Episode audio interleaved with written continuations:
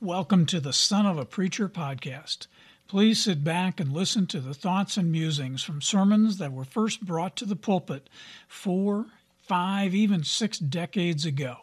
I am GW, and I am the Son of a Preacher.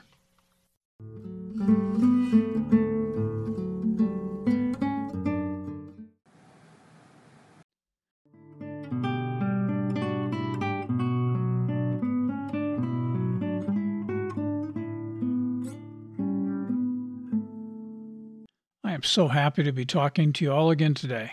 Dad first brought this message about hands being the agents of the soul to the pulpit on February 5th, 1961. Sunday evening service, and the scripture was from John 20th chapter, 25th verse. And that says, The other disciple therefore said unto him, We have seen the Lord. But he said unto them, Except I shall see in his hands the print of the nails, and put my finger into the print of the nails, and thrust my hands into his side, I will not believe. So, hands, the agents of the soul. So, my dad started off this discussion about a funeral, and he had been recently involved with uh, burying a man in Carroll, Illinois.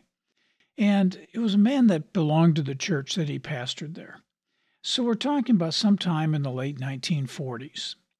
Now, this man was an immigrant to the country and he had come from Sweden and was a shoemaker by trade. Now, of course, in the United States, there's really not much need for a person who makes shoes on an individual basis. Most of the shoes made in this country are, you know, even back in the 40s and the 50s and the 60s, well, the shoes are made in a factory and they turn out thousands of shoes an hour. So, since he was a shoemaker by trade, well, he certainly knew how to repair shoes also. Now, in those days, it was more likely for a person who owned a good pair of shoes to go in and to have them resoled and to be repaired and to be reheeled and to just basically repair them so they would last for a while longer. And it was cheaper to repair the shoes than it was to buy a new pair. So this man, out of a very small little shop, was able to make a living for his family. He and his family went to the church that my dad pastored there in Cairo and he had his four kids. He had two boys and two girls. And they came in and, and they worked hard and they got their education. And they came back, and, and all of them began working in the little shoe shop. And as they were more successful, well, they finally rented a little store in the main part of the town, and they continued to be successful. And this shoe store somehow managed to support the entire family. So, to bring this back to hands, the hands of this father and the shoemaker were so important. But the fine man passed away recently, in, in the 1960s. And at the funeral, the family had such respect for the life that their husband and father had lived, and the way that they had been taught to live and to work and to play by their father. And they also recognized that it was his hands that really were a central part of what allowed them to now have a life and to have this store that they have and to make a living. So my dad was touched by the sight of the four kids, now adults, as they passed the casket, and each one of the four children leaned over and kissed their father's hands. Now, to my dad, that was a very special moment. And think about how he used his hands his entire life. How many shoes he must have repaired to give the family the store they had. And the fact that he was able to do the work with his hands, to be able to provide for his family in this way, it's just as special now as it was back in the 1940s when you think about it. So now think about our hands. I mean, when we think about what we re- routinely do, our hands are very seldom idle, either in play or in work. And if a man is playing or is working or is just staying busy, even if you're just in a library turning the pages of a book, the hands are seldom idle when you live your life now. It's also true that when you look at the hands of a man who's truly skilled in doing something, whether it be playing the piano or doing a magic trick or, or being a surgeon or fixing the plumbing or your HVAC system in your house, a skilled person is always wonderful to watch. Now, there's much that can be told about a person by their hands. So let's talk about Jesus' hands. Now, when Jesus was placed on the cross, the soldier that went up and nailed his hands to the cross had the opportunity to look at Jesus' hand.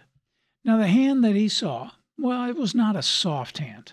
It was not a hand that he might have expected from a religious leader, because in those days, and in most days, if you're a religious leader, you really are a scholar and your hands are likely to be softer than a person who uses their hands to work for a living.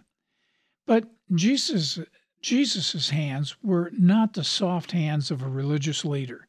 In those days, Jesus's hands were hands of a man who worked for a living. They were covered in calluses. Now remember, Jesus worked in a carpenter shop in Nazareth as he grew up. He worked there until he was 30. Jesus didn't leave home until he was 30 years old.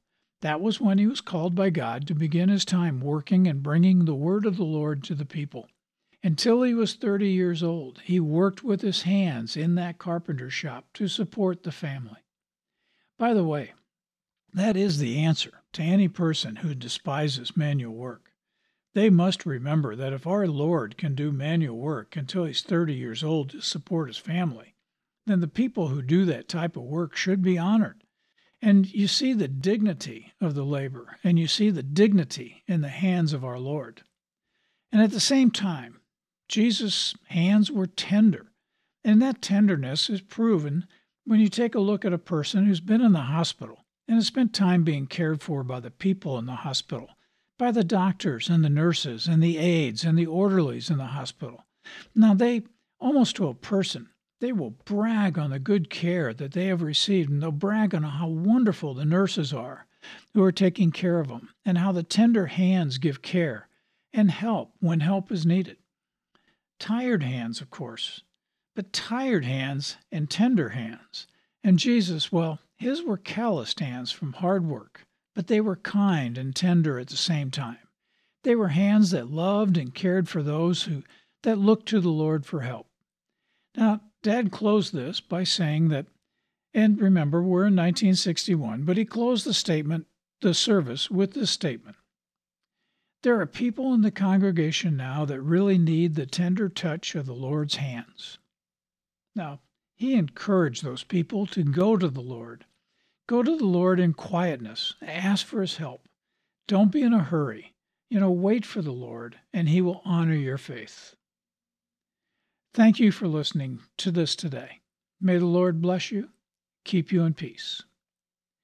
I do want to ask everyone listening to this today to help spread the word about this podcast and help me continue to keep my Father's work for the Lord alive. And please tell your friends and your church groups about this podcast and share it on social media and let people know that these inspirations are available. And also, there's a new book available on Amazon titled Throwing Ink, which is a compilation of inspirations based on my dad's work.